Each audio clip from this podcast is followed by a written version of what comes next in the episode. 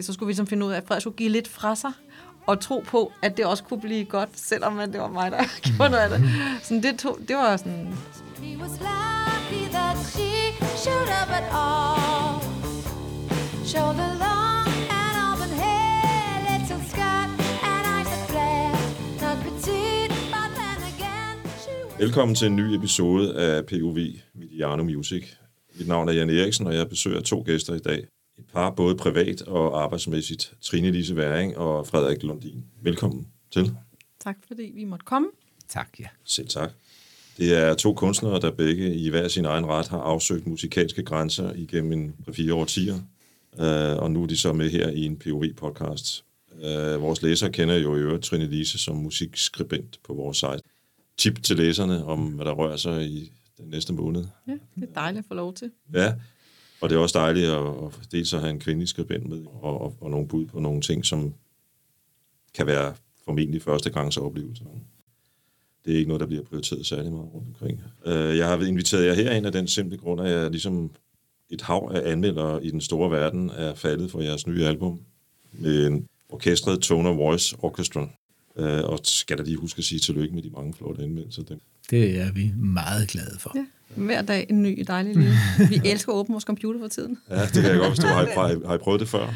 Nej, ikke i den uh, grad. Ikke i det omfang, nej. Vi har begge fået gode anmeldelser for ting, vi har gjort, men ikke så over så lang, tid nej. faktisk, og så vidt geografisk spredt. Det, det, er, det er en ny oplevelse. For mig handler det om den måde, I sammenfletter mange forskellige udtryk. Der er den uh, såkaldte tredje verdens musik. Der er den klassiske britiske folk, roots, tradition, blues, jazz, indie folk, mm-hmm. med meget mere. Øh, og som en øh, fransk anmelder skriver et sted, jeg kan ikke meget fransk, men jeg kunne dog forstå, at han skriver, at øh, det lyder som intet andet. Mm. det er der faktisk rigtig mange, der har skrevet, ja. og det er utroligt dejligt. Ja. Ja. Øhm. Jeg har opdaget, at jeg med de her podcasts er på en musikalsk rejse, som betyder, at jeg også hele tiden opdager nye udsigter, som jeg nok ikke havde troet eksisterede. Først synes jeg egentlig, hvis I sådan lidt kort kunne fortælle lidt om jer selv. Hvis vi starter med dig, Trine Lise. Altså, jeg er singer-songwriter, det er mit øh, ursprung, og så har jeg, hvad kan man sige, haft instinkt med jazzen. Altså, da jeg var ung, ikke, der ville jeg gerne være jazzsangerinde, fordi at, øh, jeg oplevede, at popmusikken dengang var sådan meget storskrydende, og stiv pikker håret tilbage, og masser af rumklang på lille trummen, og det, det kunne jeg ikke rigtig forlige mig med, og derfor så søgte jeg over i jazzmiljøet, hvor der var en masse søde, nørdede drenge, der var in it for the music, og ikke så meget for udenomsværkerne. Og det var akustisk ganske ofte. Ja, akustisk musik, ikke? Havde jeg været født 10 år før, så havde jeg siddet med en guitar, ligesom Janice Ian og Johnny Mitchell og alle de der, ikke? Og øh, havde jeg været født i 90'erne, så havde det også helt klart været popmusik, fordi der begyndte alting at blive super kreativt. Men 80'erne var altså simpelthen ikke mit årti.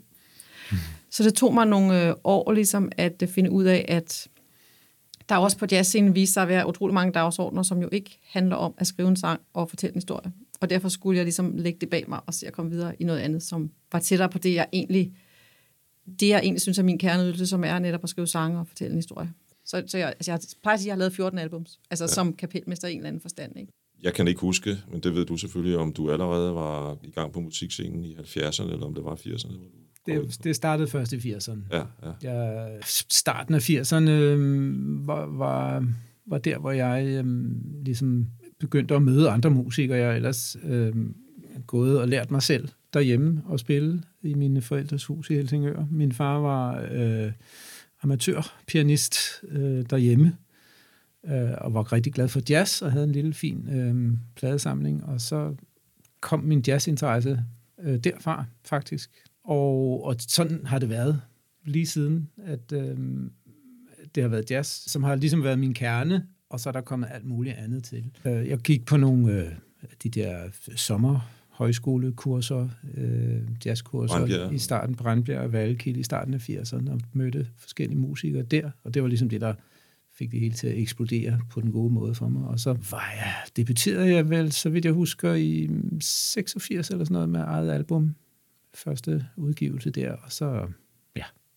Senere har du været med i et hav af sammenhængen. Det må man sige. Vi talte om anmeldelserne, og jeg synes lige inden vi hører det første nummer fra jeres nye plade, så vil jeg lige citere en af dem, fordi jeg øh, giver ham fuldstændig ret. Det er politikens Kim Skotte, der skriver, at åbne ballet med en sækkepipe fanfare kan muligvis få ubefæstede musiksjæl til at ile mod nærmeste beskyttelsesrum. Men rammes man af sådan en ikke helt uforståelig flugtimpuls, er det altså bare med at få stukket hovedet og ørerne op igen. Ellers risikerer man at gå glip af, en, er et ganske særligt nyt dansk musikbekendtskab.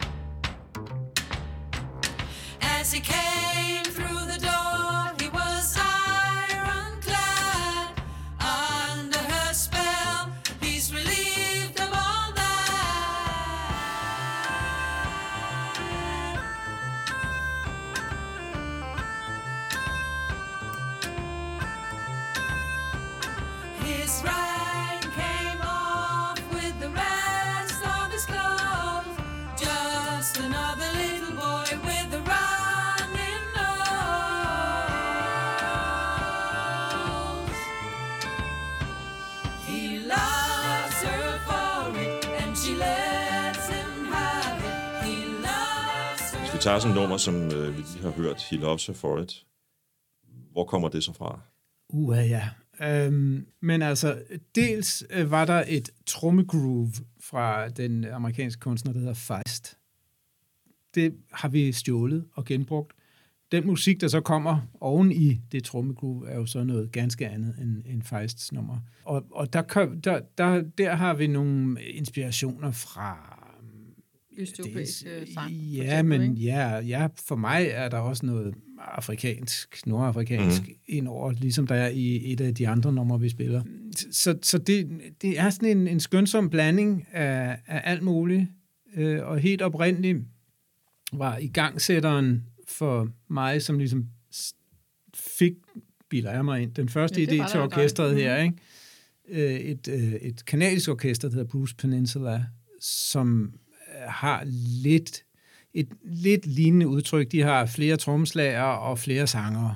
Og, og, og, og jeg kunne godt lide selv den der kraft, der var i det. Så da jeg så bestilte melodier til det groove, jeg havde øh, lavet der hos Trine Lise, øh, så var det ligesom den type kraft i udtrykket, jeg gerne ville have, at hun mm. øh, leverede, om man så må sige. Ikke? Og, og det har hun jo så nok også haft i baghovedet. Jeg mener også måske, at skitseret et tror, eller andet. Det, det tror faktisk er en hookline, en du ligesom sang lidt ind på ja, en eller anden måde. Også, Fordi tit så, har, så, så har du lavet sådan et eller andet, der sådan er meget øh, sådan, øh, løst agtigt, fordi da vi var unge og skrev sammen, mm. så fik jeg jo nærmest noget, der skulle skrives tekst til. Ikke nærmest, den var helt... Ja, så sad man der med en, du ved, med en, øh, hvad skal man sige, et skohorn, der prøvede at få ordene ned i. Og det er jeg ligesom blevet træt af. Og så har jeg simpelthen sagt, jeg vil ikke have noget, der er så stramt. Jeg vil have noget, der sådan er helt, øh, du ved, en, en inspiration. Altså, hvor landet ligger åbent. Om jeg synes, ja. så jeg kan få lov ja. at artikulere melodien med ord. Og sådan, du ved, skal, hvor mange toner skal der være, og skal den gå lidt op her og lidt ned og sådan, ikke?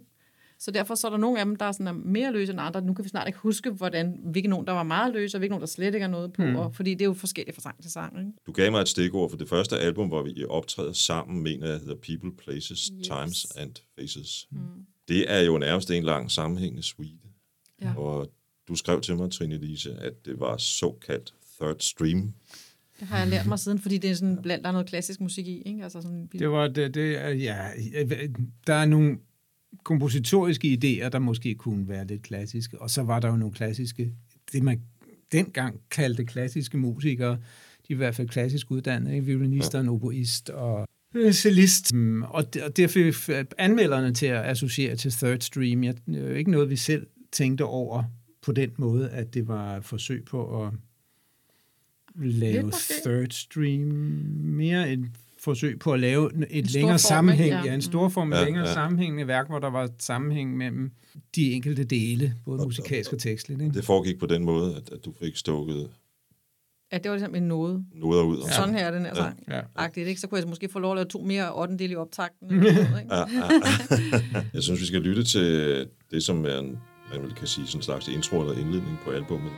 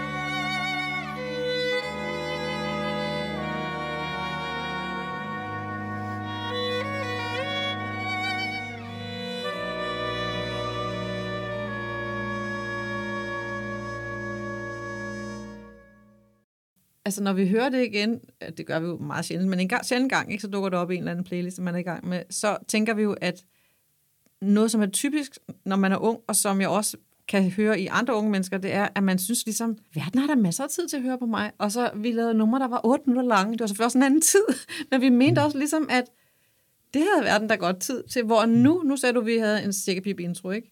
Nu kender jeg jo godt min besøgelsestid, så når vi laver øh, da vi lavede streaming-udgaven af albummet, så er der en meget kort sækpip intro, fordi vi tænker, at hvis folk de ligesom starter der, og de ikke med det samme får et indtryk af, hvad er det her? Så det er noget hen i Så er de tænkt, ups, så er de gået i besøgelsesrummet. Ja. Ikke? Ja, Så ja. de der lange introer, de er jo virkelig flotte og oplevelsesrige, men de er på album, på CD, CD og på... en vinyl, ikke? Så man ikke kan ligesom løbe væk, før den er nået altså kommet- Ufanget af og så vil man opdage, at det er noget, man sandsynligvis, det er jo det, vi håber på, at, at man, det er jo noget mad, man ikke vidste, man kunne lide, og så kunne man godt alligevel. Ikke? Men det kan man jo ikke bruge streaming til.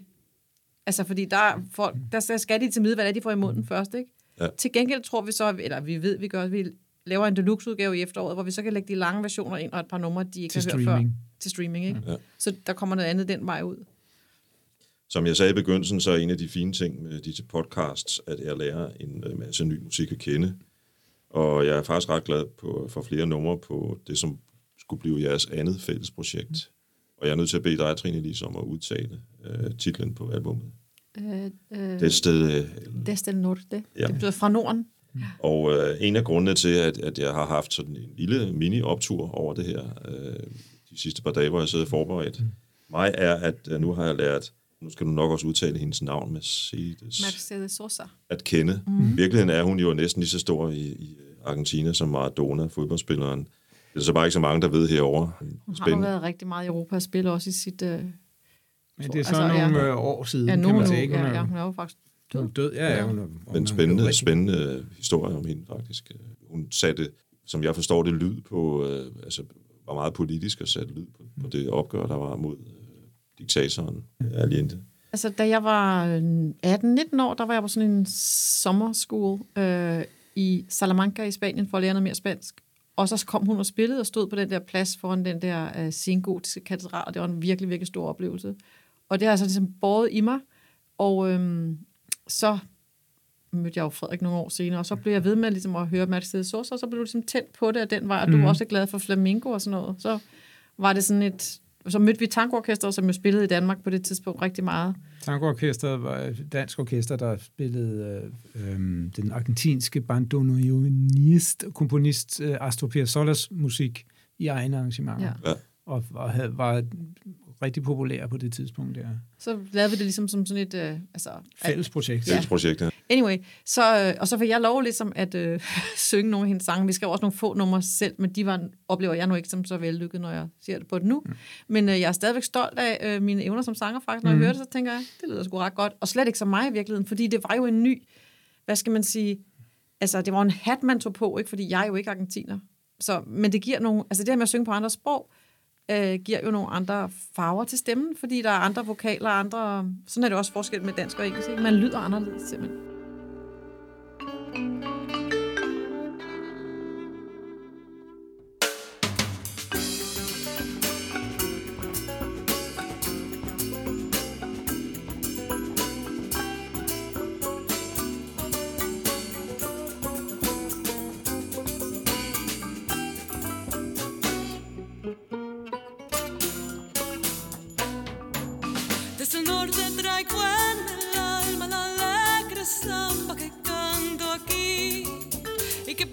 Bailan los tucumanos con entusiasmo propio de ahí. Cada cual sigue su pareja, joven o viejo,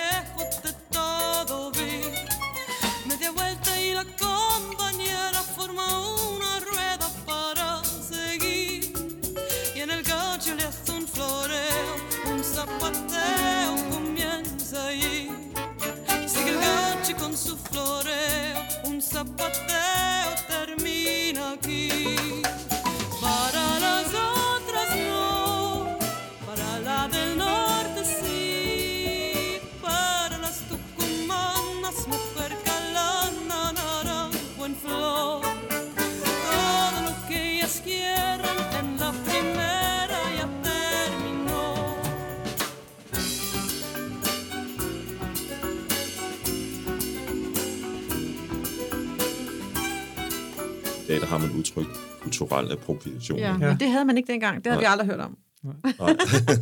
Men jeg vil sige, at vi var meget bevidste om, at vi ikke forsøgte at spille musikken sådan, som de selv gjorde. Altså, jeg, jeg lavede nye arrangementer, så lånte vi nogle arrangementsdetaljer fra nogle af hendes uh, indspilninger, men, men det var helt klart, at vores alibi for at spille det var, at vi gjorde det på vores egen måde, kan man sige. ikke? Og vi prøvede, vi prøvede at være respektfulde over for musikken, så vi ændrede ikke meget på den. Melodierne var, som de var. Og vi Men vi- stillede ikke op med øh, argentinske øh, tøj eller noget. Altså, vi, det er jo ligesom at lave covernummer, men mm. prøve at gøre dem til sin egen, vil jeg sige. Ja. Det synes jeg ikke, der kan egentlig være noget galt i. Nej, nej, men, det, men jeg forstår, ja. jeg forstår øh, tingen. Og det er altid, det der, der til gengæld er interessant ved at lave øh, versioneringer eller coverversioner af, af musik, er, at man får en type øhm, frihed i forhold til materialet, synes jeg, i hvert fald personligt, som man ikke helt har, når det er ens egne kompositioner, hvor man samtidig kan have svært ved at lægge så meget afstand til dem, at man kan se, øhm, hvad de i virkeligheden har brug for, øh, når man skal, om man så må sige, fremføre dem. Og der, der er det nemmere at gå til musik, som man har gået og lyttet på udefra, og er blevet begejstret for. Det frisætter nogle, nogle øh, kreative idéer, vil jeg sige, som, som, øhm, som ikke så ofte kommer, eller som kan være svære at nå frem til, når man, når man sidder med sin eget hjerteblod, kan man sige. Det er Ikke? faktisk meget interessant. Jeg har aldrig rigtig tænkt på det på den måde, for mm. jeg er ikke selv musiker. At, mm. at, at, der kan være en, at der kan være sådan en binding eller lidt lukkethed i forhold til, hvordan man skal fortolke sit eget udtryk.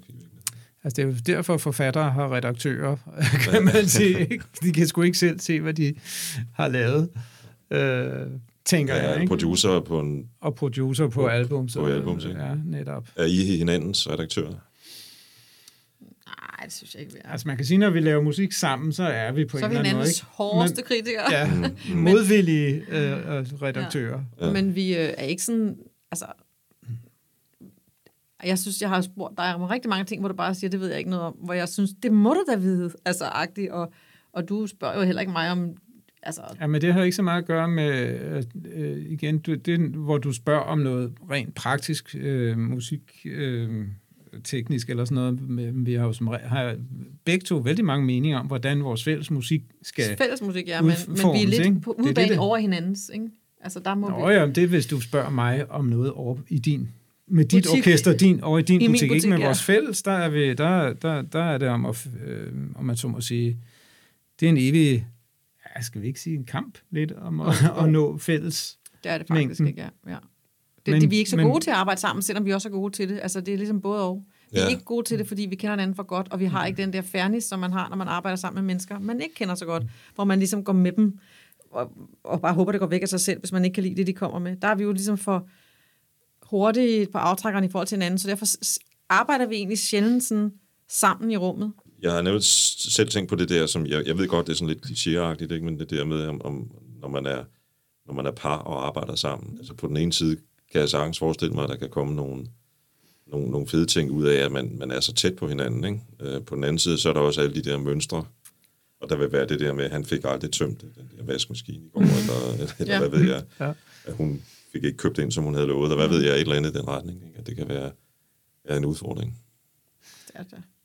Det, det er det, men man kan så også sige, at vi har øh, mange årtiers øh, erfaring med faktisk at overkomme det der. Ikke? Ja. Ja. Så det har været, det, indimellem er det jo helt håbløst, men, men jeg, jeg synes, gen, forholdsvis gnidningsfrit Ja, ja. de sidste Ja. ja. 10-15 år nærmest. Ikke? Og vi er også blevet, altså det er også skiftet, fordi i starten var det som sagt, Frederik, der var komponisten, jeg skrev tekster til hans musik, og jeg fik kun lov at skrive musik, når det var over i mit eget orkester, ikke? Og så er jeg sådan, på et tidspunkt var der sådan lidt knuder med, at så, det gad jeg ikke lidt, det der, det der form mere sådan agtigt. Så skulle vi ligesom finde ud af, at Frederik skulle give lidt fra sig, og tro på, at det også kunne blive godt, selvom man, det var mig, der gjorde noget af det. Sådan det, tog, det var følelse, Off-piste gurus Ja. bandet, ikke? hvor vi så ligesom fik flyttet lidt om på sagerne. Og den her gang, synes jeg, det har gået ret... Nu har vi Ja, jo ligesom en måde at gøre det på. Lidt, Ja, ikke? Altså, præcis. Ja. Nu nævnte du lige Off-Piste Gurus. Jeg har lavet et lille medley af to af mine øh, ja, yndlingsnumre med, med Off-Piste Gurus. Mm. Og det er et nummer med en halvlang titel, nemlig The Checkout Girl and the Highway Patrolman, som er sådan lidt rockabilly, rock-agtigt mm. nummer. Og så øh, et mere sagte og inderligt nummer, One and Lonely. She arrived an hour late to the first and only date. He was lucky that she showed up at all. Shoulder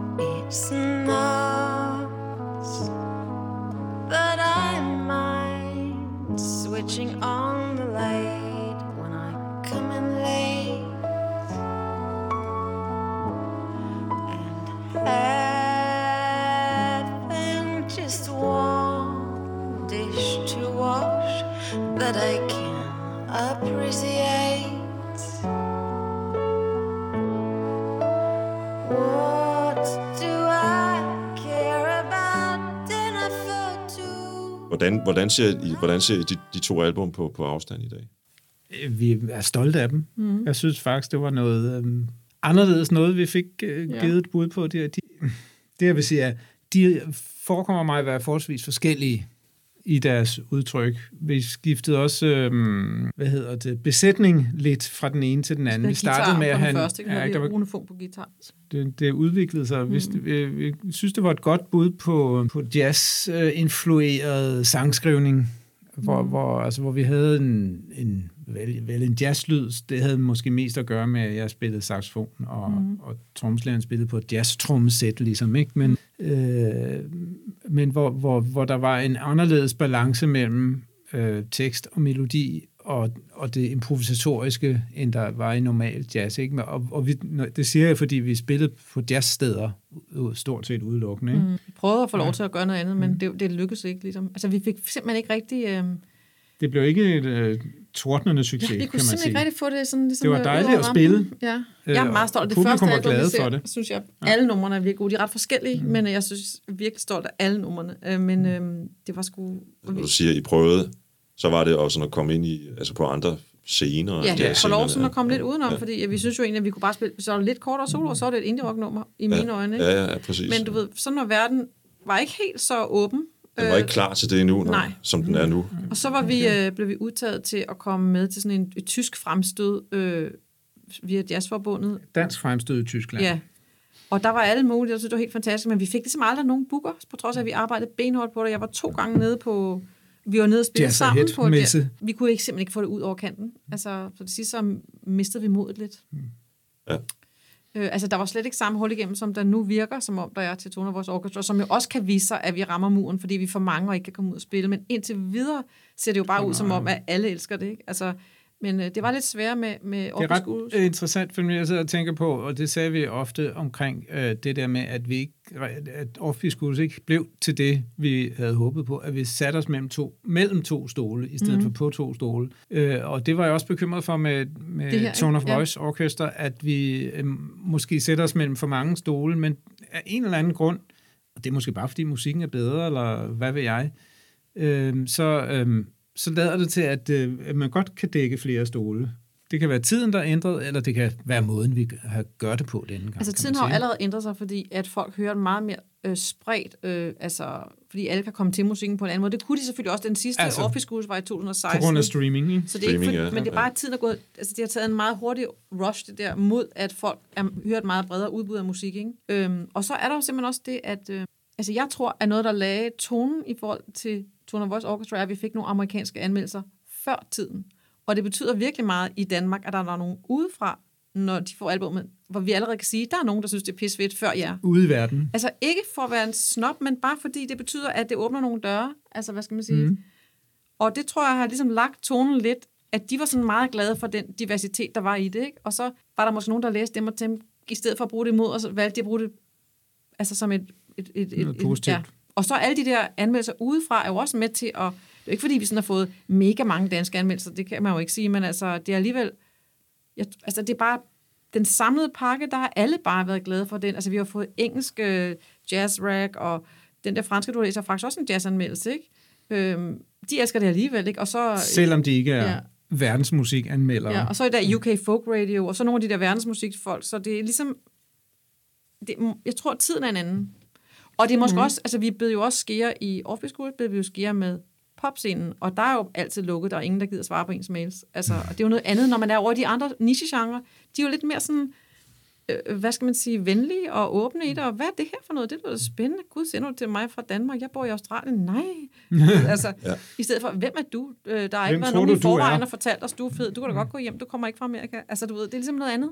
Jeg tror, der er mange faktorer, der spiller ind her. Jeg skal, jeg skal sådan set lidt ikke forsøge at gøre mig klog på, hvorfor det er blevet sådan, men, men du har da ret i det der med streaming, har der haft en, en, en stor betydning. Ikke?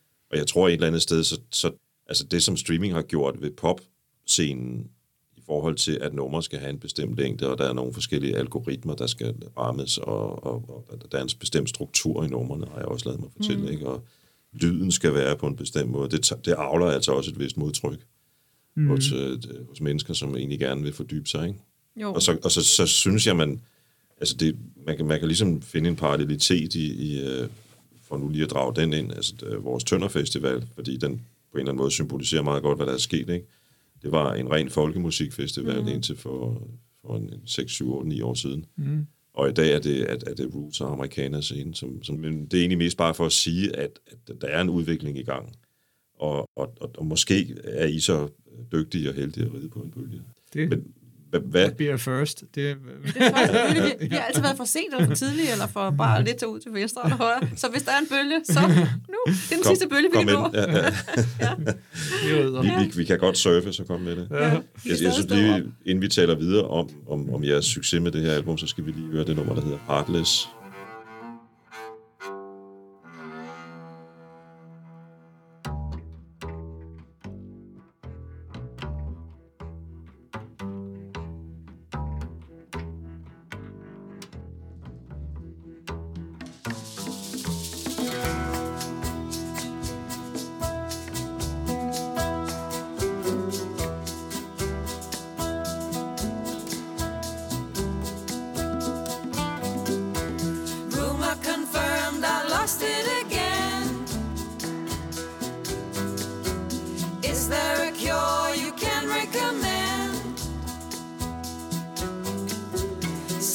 To stop my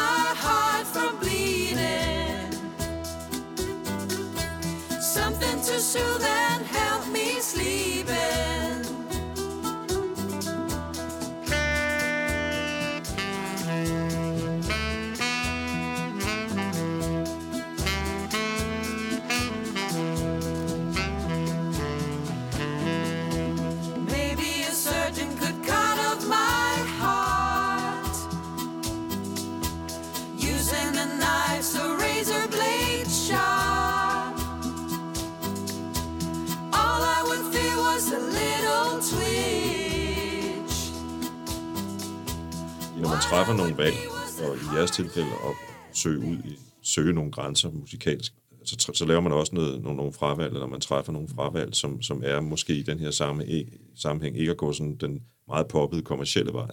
Men så har jeg så tænkt på, har I nogensinde overvejet at gøre det? Altså for ligesom at prøve at lave det her hit, som så mange mennesker eftertragter. jeg ved ikke, hvordan man gør. Det må du svare på, Trine. Mm. Altså, jeg synes, jeg prøver at arbejde lidt med det over på min egen bane, ikke? men det er jo ikke sådan et, altså jeg kan jo ikke lide sådan en super mainstream musik, og den måde, det er produceret på, især mainstream, er ingen af os, der er optaget af. Vi er jo optaget af netop akustiske instrumenter, og det, de kan sammen. Altså det må man sige, selvom vi er på hver sin arena, når vi er i vores egen høje personer, man så må sige, så er vi jo alligevel, øh, det har vi jo til fælles, at vi godt kan lide øh, rigtige mennesker for inden af instrumenterne, ikke?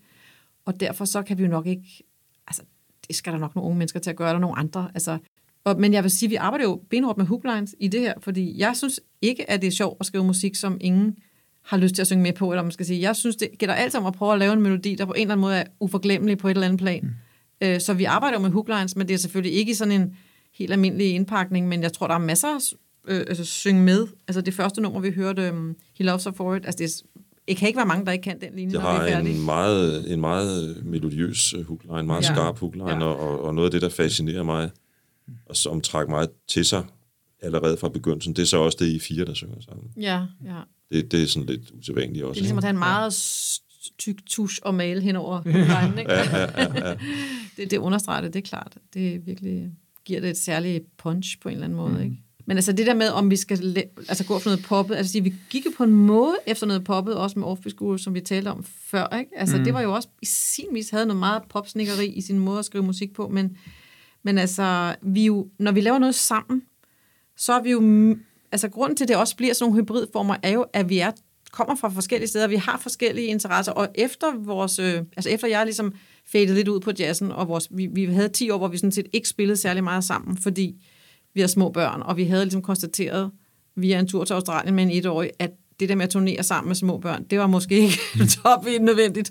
Og så delte vi os lidt, og det betød så, og det var noget, jeg faktisk kom til at tænke på forleden dag, det var egentlig godt for os, fordi det betød, at vi udvikler os lidt i hver vores retning. Altså, fordi vi ikke spillede sammen, så vi holdt ikke hinanden fast i ligesom et eller andet fællesbog. Det betyder, at vi nu, de projekter, vi har lavet siden, altså Office Gurus og det her, der har vi ligesom begge to nogle ting at komme med, som kommer ligesom fra andre planeter.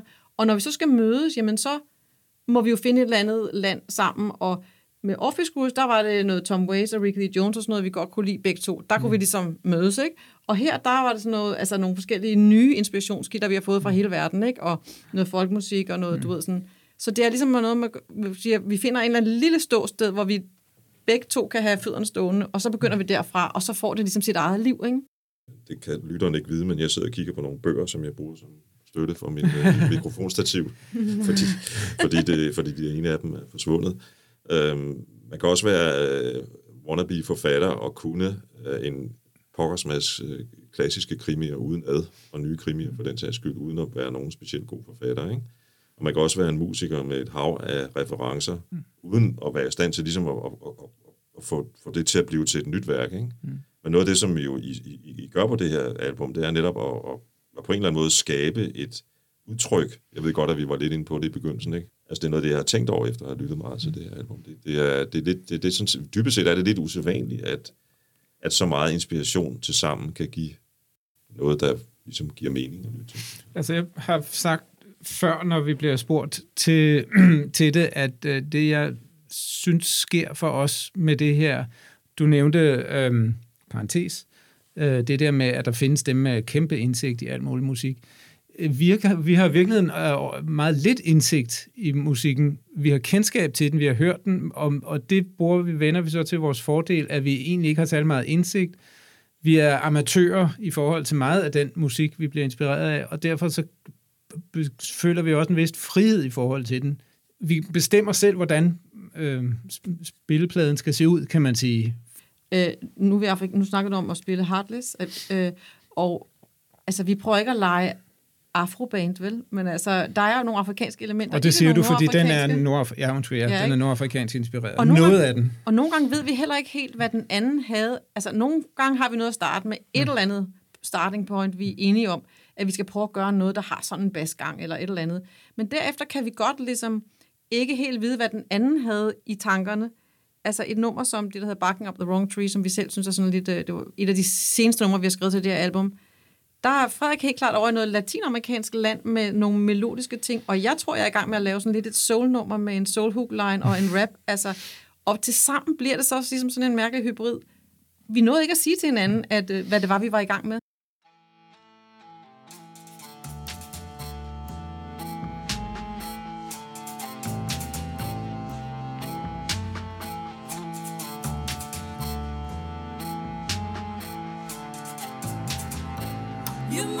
Moonwalking to impress me. Smooth talking since you met me. I see you on a roll. I tell you what, I appreciate the gesture. I don't mean to neglect you, but I'm not gonna fall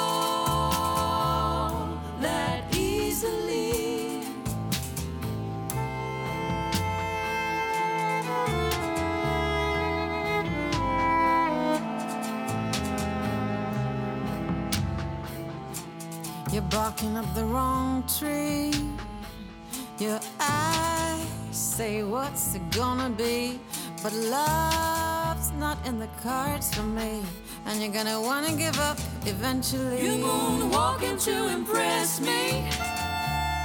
Smooth talking since you met me. I see you're on a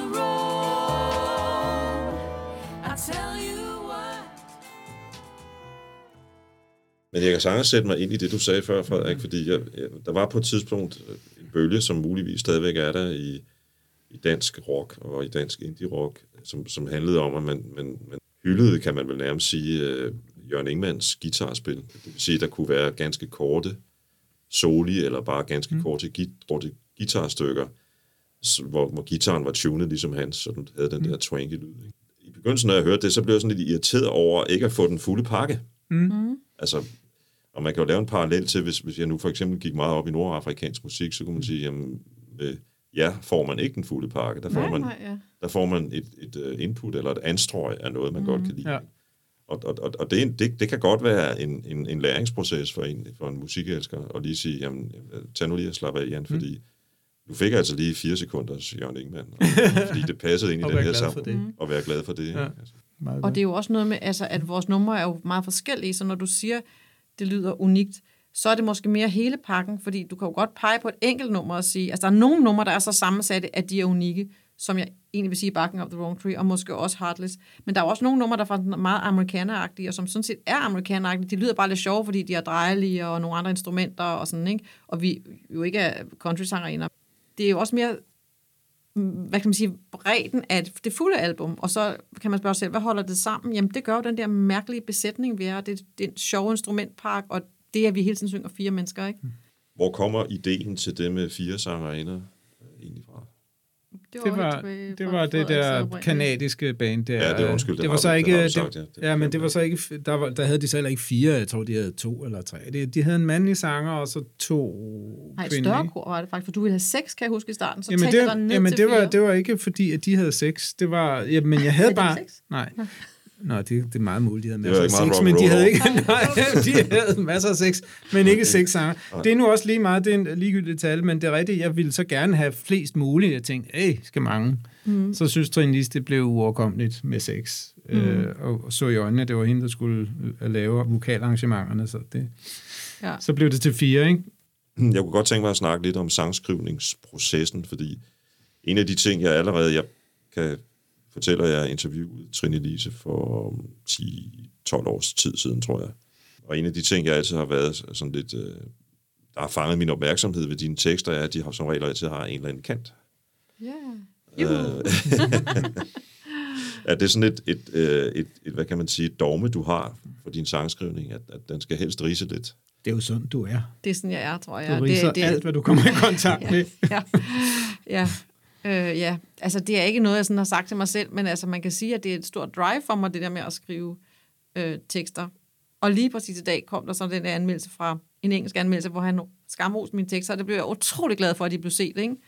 Øh, så det betyder selvfølgelig noget virkelig for mig, men jeg kan ikke, altså, man kan sige, at jeg gider jo ikke skrive sange om sådan noget, der ikke betyder noget for mig, så jeg, og jeg synes altid, det skal sådan, hvad skal man sige, rykke lidt i en, men det er ikke sådan, at jeg sidder og tænker på, at nu skal jeg sørme give det noget kant. Det tror jeg, det kommer lidt af sig selv, fordi det er netop, som Frederik siger, det er lidt sådan, jeg er, ikke? At øh, jeg ikke er så god til at være glat.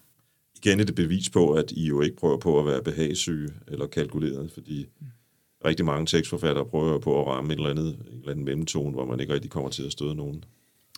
Altså jeg vil sige, jeg er faktisk ved at skrive et øh, engelsk album til mig selv, øh, som jeg håber på at tage til USA og indspille. Og det tænker jeg selv på som mit country-album. Det bliver selvfølgelig nok ikke sådan rigtig country.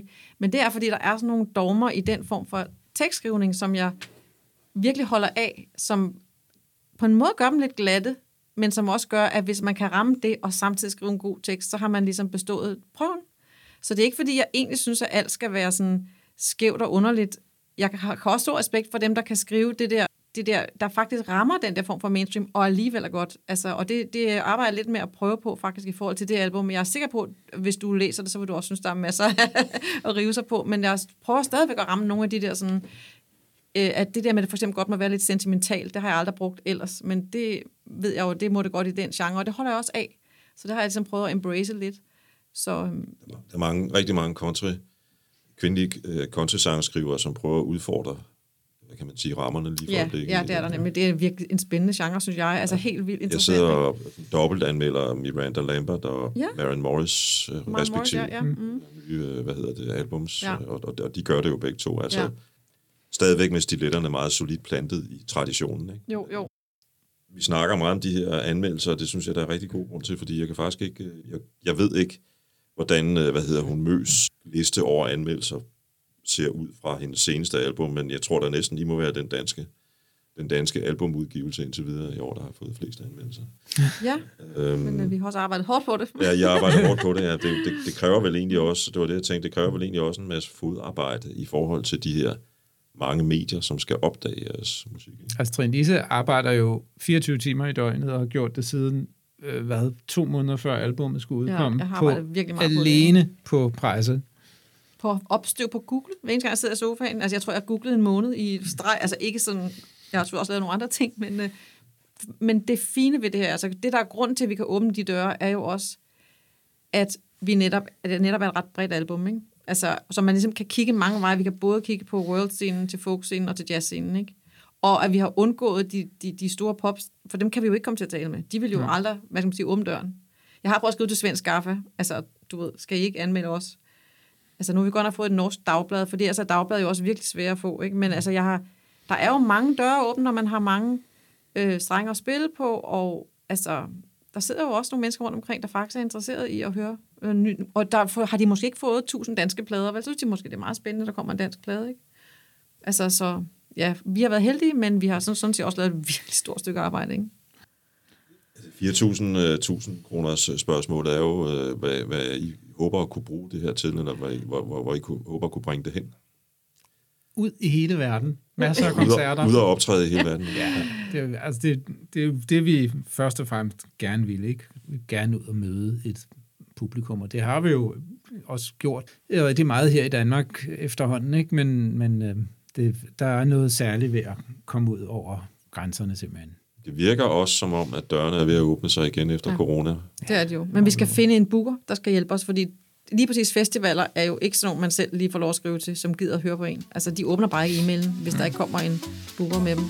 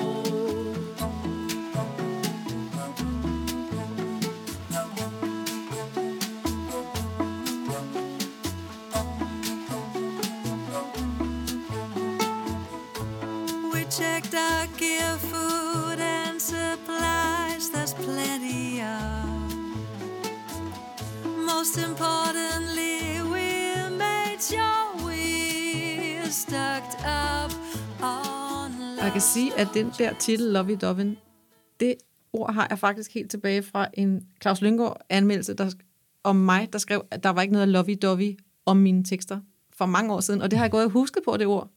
Så du Og så er jeg- med at lave en lovey-dovey. Og så har jeg lavet det om til et verbum. Det synes jeg selv er lidt smart. Men Ja, altså, det synes jeg er lidt smart. ja. Det var, det var en kan jeg sige, meget konkret forklaring, faktisk. Ja. Øh, Hvad handler nummeret om, spørger jeg så? det handler om en dejlig, lang dag øh, indendøre med sex og Netflix. Og det er ikke mig, der synger den, skal jeg huske at sige. Det er Tine Refskov, hvis du spiller noget af den. Så skal hun jo have sine ro- egne roser. Mm-hmm. Men hun, jeg kan huske, hun skrev til mig, da vi første gang havde øvet den, så skrev hun til mig fra toget på vej hjem. Hun kunne altså ikke sige det der sex og Netflix. Og så I sagde samme jeg, sætning. det er det bedste rim, det, det skal du altså.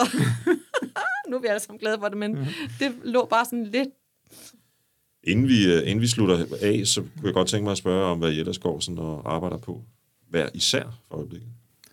Jamen, jeg lægger for, fordi du har talt om dit Mm. amerikaneralbum. Jeg har, er ved at lægge sidste hånd på et uh, big band-album. Nu har vi talt om øhm, mine jazzrødder, og, og her er vi jo inde i, i rigtig jazzland, om man så må sige. Men jeg har forsøgt min vane tro at, øh, at øh, sløre grænserne til, til andre genrer på det her album. Og det skulle komme ud i øh, november på April Records, hvor, hvor det indspilles i samarbejde med øh, et odenseansk professionelt big band. Og du øh, begår også en podcast. Ja. Øh, der er en, øh, en øh, underviser og skribent, der hedder Jens Rasmussen, som ikke er Jens Rasmussen fra Danmarks Radio, øh, som er øh, lige så interesseret i og vild med jazz som mig, som har taget initiativ til at lave en øh, podcast, som vi nu har ved at slutte anden sæson af, og den hedder Jazzkonversationer. Den kan man finde på de fleste streamingplatforme, og vi har en Facebook-side også, som man kan læse om. Og I det. taler om alle mulige former for jazz. Eller? Ja, konceptet er, at vi øh, tager to albums, som vi synes er væsentlige ud af jazzhistorien, øh, og stiller dem over for hinanden og taler. Og de skal være fra samme år, ikke? De, ja, og de har så typisk været lige omkring samme udgivelsestidspunkt. Så når vi sådan cirka fra 49 og nu nået op til lidt op i 90'erne. Jeg er også lige nej, undskyld, jeg er også lige nødt til at spørge, om, om hvis det bliver til noget med country-albumet, Ja. om det så bliver en Nashville. Uh, altså, jeg tror nok, det kan... Jeg forestiller mig, at jeg nok skal lave det op i Canada, fordi ja, det min sidste dansksprogede album, lavede jeg med en kanadisk producer, og jeg tænker, det vil være, altså, det vil nok for dyrt for mig at bare tage til Nashville med min guitar og tro, at jeg kan have råd til at lave et album. Ikke? Men man ved aldrig. Men dertil kommer også, at jeg er ved at lave et dansksproget album med mit, det samme band, som jeg lavede det album med, der hedder Du går ind ad en dør. Og vi skal faktisk indspille allerede her i juni, så en halv plade, måske og så en halv i efteråret. Ja. Så der er mange... Corona var jo rigtig god for mig til at få lov at øh, sidde og få skrevet nogle sange. Det var derfor, jeg ligesom har flere albums liggende. det er fordi, at jeg havde egentlig fint, jeg lukkede bare døren og gik i gang. Det er der jo rigtig mange kunstnere, der siger, øh, inden for alle genrer, bortset fra det der med, at man måske ikke kunne komme ud og, tjene penge. Ja. Ja, det var lidt Men jeg tjener ikke? alligevel så lidt penge, så jeg kunne, nej, jeg kunne godt mærke det, det er ikke det, men altså, jeg synes faktisk, at det, det, det gjorde også en anden meget fin ting, som øh, jeg synes, man glemmer, og det er, at øh, alt det, som virkede meget langt væk, for eksempel at tage til Canada eller USA og lave et album, det virker nu lige rundt om hjørnet, fordi at nu er vi på Instagram med dem alle sammen. Vi har været hjemme hos alle de kunstnere, vi holder af, og øh, man, Nå, øh, fordi de har siddet og... de har siddet og livestreamet, ja. og man har ligesom, øh, jeg har været i kontakt med mange, altså også skrevet lidt med dem forskellige ting, og man, verden er simpelthen blevet, øh, altså, altså tættere på. Det synes jeg bare er sådan en god ting, der er kommet ud af corona mm. faktisk, altså ud over alt det lort, der selvfølgelig også er kommet, men altså jeg tror på den lange bane, så er det meget fedt at tage tingene op og ryste bøssen, og det siger selvfølgelig velvidende, at der er nogle mennesker, der er døde og gået konkurs, og jeg ved ikke hvad, men altså, der er også en eller anden energi i at tage tingene op og bare ryste det hele lidt, og så kommer det lidt, fal- falder kortene lidt forskelligt, når man så starter forfra på den anden side. Håber vi. Håber vi. Det sidste nummer, jeg har udvalgt, det hedder Typecast, og øh, jeg hører det som et øh, feministisk nummer, er det rigtigt? Eller teksten, rettere sagt. Øhm, ja, rigtigt? altså det er ikke sådan en øh, ondskabsfuld feministisk nummer lige det. Er der nogle andre, vi har, der er lidt mere sådan hardcore på den øh, måde. Den her, det er mere sådan en fremlæggelse af alle de roller, som ligger lige for, som man forventer kvinder, hvad skal man sige, kan udfylde med en vis graciøs nemhed, øh, og som måske ikke føles så øh, nemme altid. Men jeg vil så også sige, at det er en sang, som jeg tror er meget typisk for min, og måske min mors generation. Jeg tror, for min datter, der er det måske ikke det typiske rolleregister, så jeg tror trods alt, der er nogle ting, der er sådan ligesom lidt i skrevet, ikke? Og den anden ting, vil jeg også sige, er også, at det er jo noget med, at vi står fire voksne kvinder og synger sammen. Og derfor så giver det altså god mening at tale om altså den kvindelige øh, op, hvad skal man sige, det kvindelige blik på livet. Det er jo det, vi på en eller anden måde vi må tage i vores mund. Ikke? Og så tænker jeg selvfølgelig også på, når jeg skriver, at det, det er en anden slags tekster, end jeg kan skrive for mig selv, ikke? hvor man meget kan kigge lidt på sin egen navle og tænke, hvordan har jeg det i dag? Og det bliver sådan lidt mere state of mind-agtigt. Så bliver det her sådan lidt mere, øh, en, lidt en anden type tekster, fordi skal ligge i munden på fire kvinder. Ikke? Altså, Jeg vil gerne have ført til protokol, så også. Det, det her er en af de sange, hvor jeg faktisk har lavet det meste. Ja, du har faktisk indsunget noget træstemmigt. Øh, Vi som jeg, gravede i, øh, i, ar- i arkiverne ned i vores øh, demoprojekter for at finde ud af, hvem var det egentlig, der lavede melodien her. Øh, og det fandt vi så mig, der Ja. ja. skønt syngende øh, angav, hvordan jeg cirka synes, melodien Ja. skulle være. Ikke? Så, på hookline, ja. Mm. så finessede du den og skrev tekst. ja. Så det er ikke helt som det var dengang, hvor, hvor mænd ikke måtte komme med til, til, til møder i kvindebevægelsen. Nej, nej. Altså, der, jeg, jeg synes jo, den er meget... Øh, jeg har utrolig... Øh, det var en, der gerne ville have lavet en video til. Jeg kan se for mig, hvordan vi kunne sidde der i sådan nogle waitress-udstyr fra 50'erne og, ser, og servere for drengene, der sad ved bordene rundt omkring i sådan en... Øh, diner. det fik vi ikke lige gjort, men det er den stemning, der ligesom er i for den, dyrt. ikke? Ja, Med de ord, så tror jeg, jeg vil sige tusind tak, fordi I ville kigge forbi. det var virkelig sjovt at Det var fornøjelse. Ja. Ja. Og øh, alt muligt held og lykke med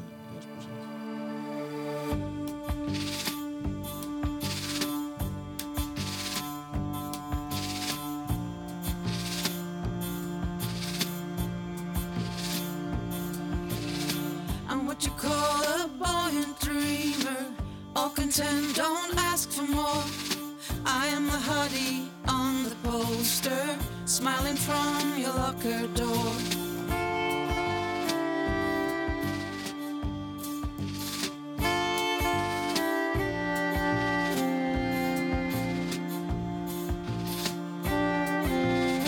I am the friendly flight attendant and the soft voice on the phone. I'm your supporter and arouser. I'm someone I have never known.